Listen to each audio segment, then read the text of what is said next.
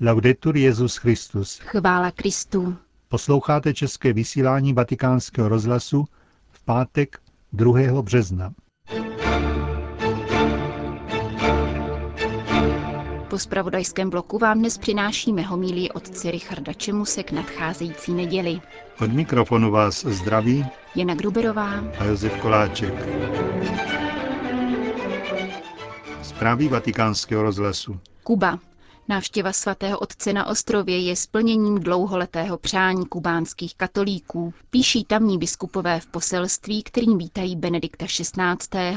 a zároveň se obracejí ke všem věřícím. Papež přichází jako pastýř světové církve a jako poutník lásky k bližnímu. Láska k bratru, Caridad, je také jméno, které Kubánci dali své patronce, Madoně z Cobre, Virgen de la Caridad. Pod tímto jménem pana Maria chránila Kubu v průběhu jejich dějin, píší biskupové, a vyzývají nejenom katolíky, nýbrž i celý kubánský národ k účasti na dvou bohoslužbách Benedikta XVI. v Santiago de Cuba a Havaně.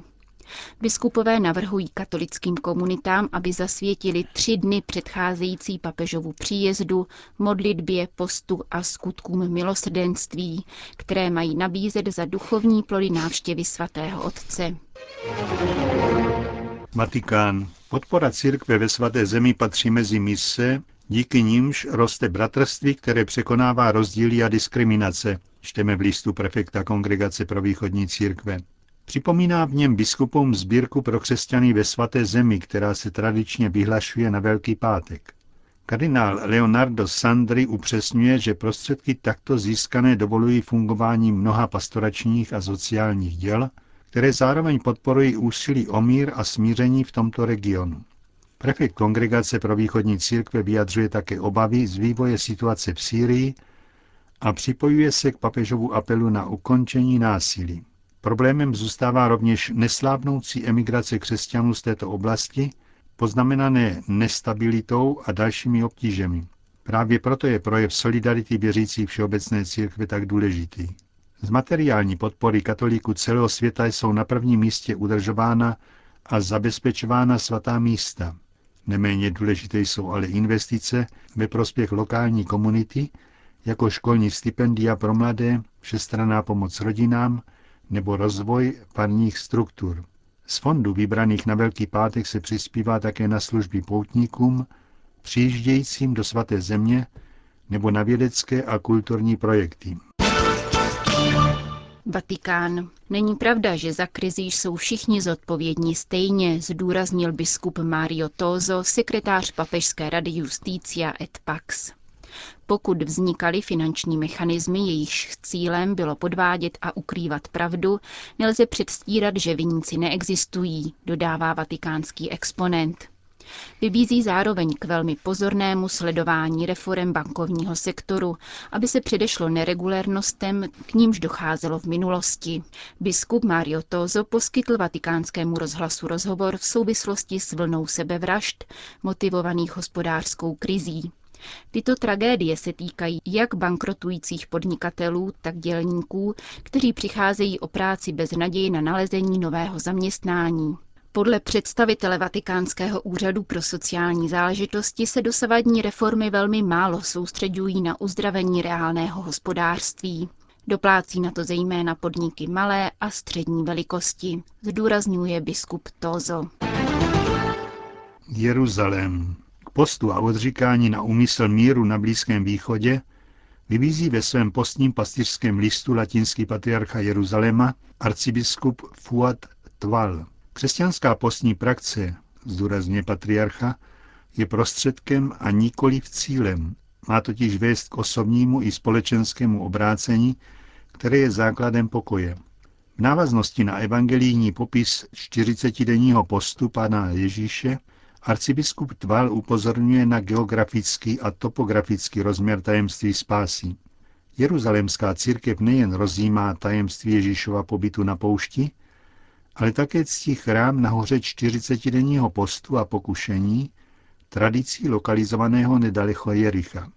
Osobní proměna srdce a návrat k pánu, čteme v listu, musí mít tři sociální důsledky. Úctu k životu, k soukromému vlastnictví a k lidským právům. V situaci šířícího se násilí a konfliktu na Blízkém východě patriarcha vybízí k modlitbám a k postnímu odříkání na úmysl míru. Arcibiskup Tvala připomíná také postní almužnu pro chudé a navrhuje, aby úspory z dobrovolného postu byly určeny na stavbu kostela Křtu Páně na východním břehu Jordánu. Washington. Poměrem hlasů 51 ku 48 americký senát odmítl návrh zákona o ochraně svobody svědomí, předložený republikánským senátorem ze státu Missouri Royem Blantem. Pokud by toto opatření bylo schváleno, zaměstnavatelé by mohli získat výjimku z povinností předepsaných Obamovou reformou zdravotnictví a nemuseli by v rámci pojištění přispívat na abortiva a antikoncepci. V reakci na neúspěšné hlasování v Senátu američtí biskupové žádají washingtonskou administrativu, aby změnila dosavadní linie a vrátila se k ochraně svobody svědomí.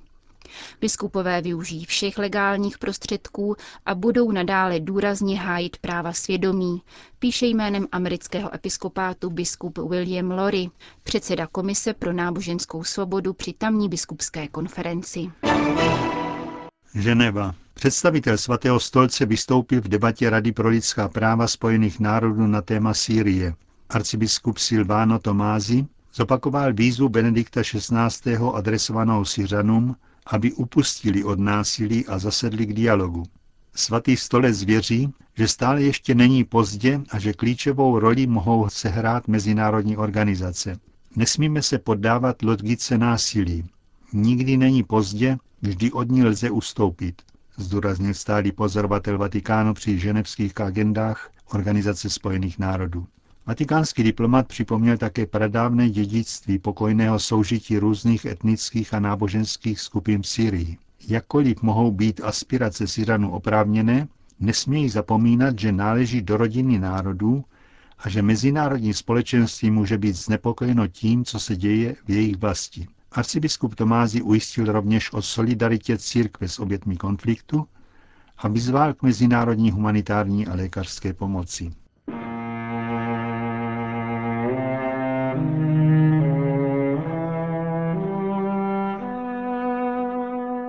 Když ty mi na to dáš, je název homílie otce Richarda Čemuse k druhé neděli postní. Musím se přiznat, že si se čteními druhé postní neděle nevím rady. Jak Abrahamova oběť Izáka, tak proměnění páně jsou známé texty, stejně jako úryvek z 8. kapitoly listu svatého Pavla Římanům. Komentáře jen hýří nadšením z teologického propojení těchto třech čtení, takzvaná typologie. V obětování Izáka vidí předobraz Krista, kterého Bůh Otec neušetřil, což svatý Pavel líčí strujícím způsobem ve své teologii vykoupení. Mne ale bolí hlava a nemám do ničeho chuť. A vůbec se necítím na to druhým kázat. Ale i tento suchopár patří asi tak nějak k postní době. Nemusím rozjíždět velké postní akce. Stačí, když vydržím svou dnešní blbou náladu a nebudu s ní otravovat druhé. Je to poušť, kterou si musím projít. Kdo si moudrý řekl, že postní doba není část kalendáře, ale čas srdce. Je to kairos plnosti života.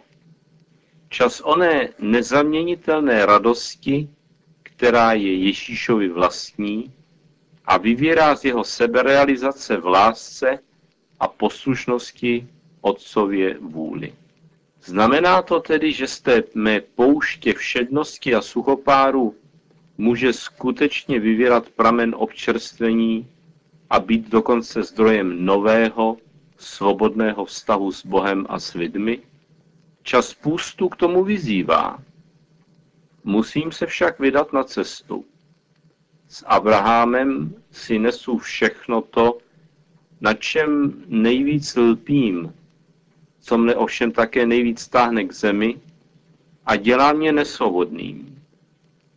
Už jenom si to přiznat, říct to na sebe a být ochoten si to tím, kdo mi to všechno dal, zase vzít, stojí větší námahu, než vyšplhat na gerlachovku. Pokud to člověk ovšem nedělá jen tak, na oko, nešvindluje, a pokud mě si nemyslí, já mu to nabídnu a on to nebude chtít. Ne, musí mě to něco stát. To nejvýstižnější kázání na tohle téma jsem slyšel od otce Jiřího Reinsberga. Zde je jeho hlas. S námi to zacloumá, když je otci řečeno, běž a zavraždí své dítě, abys dokázal, že mě miluješ. To je nějaká láska? Je to něco děsného. Každý, kdo to čte nebo si to představí, se zarazí a říká, ne, ne, to není možné. A víte, že tohle zažíváme každý z nás a víckrát během života. Ani si neuvědomíme, že jsme postaveni do situace, níž se musíme rozhodnout.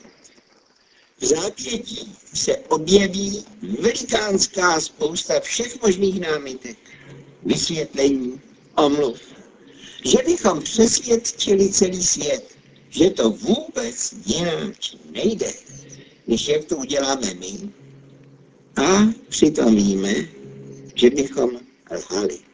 Tohle jsem prožil na vlastní kůži. Jestliže mě máš rád, tak uděláš tohle. A mně se nechtělo. Mně to bylo cizí, mně to bylo vzdálené. Pro mě to byla ztráta smyslu života. Až když jsem se rozhodl, že ano, a řekl jsem, ale ty mi na to dáš, jo? Tak to ze mě spadlo. A nemohl jsem si říct, tak já mu to slíbím a on to stejně nebude chtít. To ne. Člověk se musí dostat až k tomu okamžiku, kdy stáhne ruku obrazně řečeno na jedináčka, aby ho propíchl, aby ho daroval. Bible k tomu dokonce říká, a to v Novém zákoně, že Abraham doufal proti veškeré naději. V tom je jeho obrovitost. Proto je otcem veškeré víry. I apoštolové si nechali vzít Ježíšem všechno z ruky. A nahoru se Petr, Jakub a Jan nechali vyvést ve slepé víře. Utahaní ale, možná i omrzelí. I s božím synem život ze všední. Bůh se přece vtělil do každodenního normálu. Ale pak najednou člověk vidí, že to všechno, co dělal ve víře, mělo cenu a nechce se mu zvýšin zpět dolů. Jenže musí. A když poslechne a jde, čím dál tím víc vidí, že všechno je jinak. Staré věci se mu jeví nové, září Kristova světla, temnota prchá z jeho života. Jako by uslyšel zvolání Lumen Christi z hlouby velikonoční noci. Posní doba pouští je sice ještě dlouhá, ale dotáhnu ji do konce. Věřím, pane, že ty mi na to dáš. A já pak s žalmem 116. ti budu moci zpívat. Měl jsem důvěru, i když jsem si řekl, jsem tak sklíčen. Ach, hospodine, jsem tvůj služebník, syn tvé služebnice. Rozvázal si moje pouta.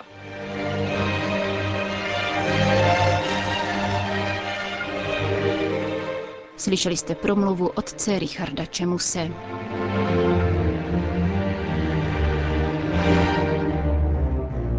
Končíme české vysílání vatikánského rozhlasu. Chvála Kristu. Laudetur Jezus Christus.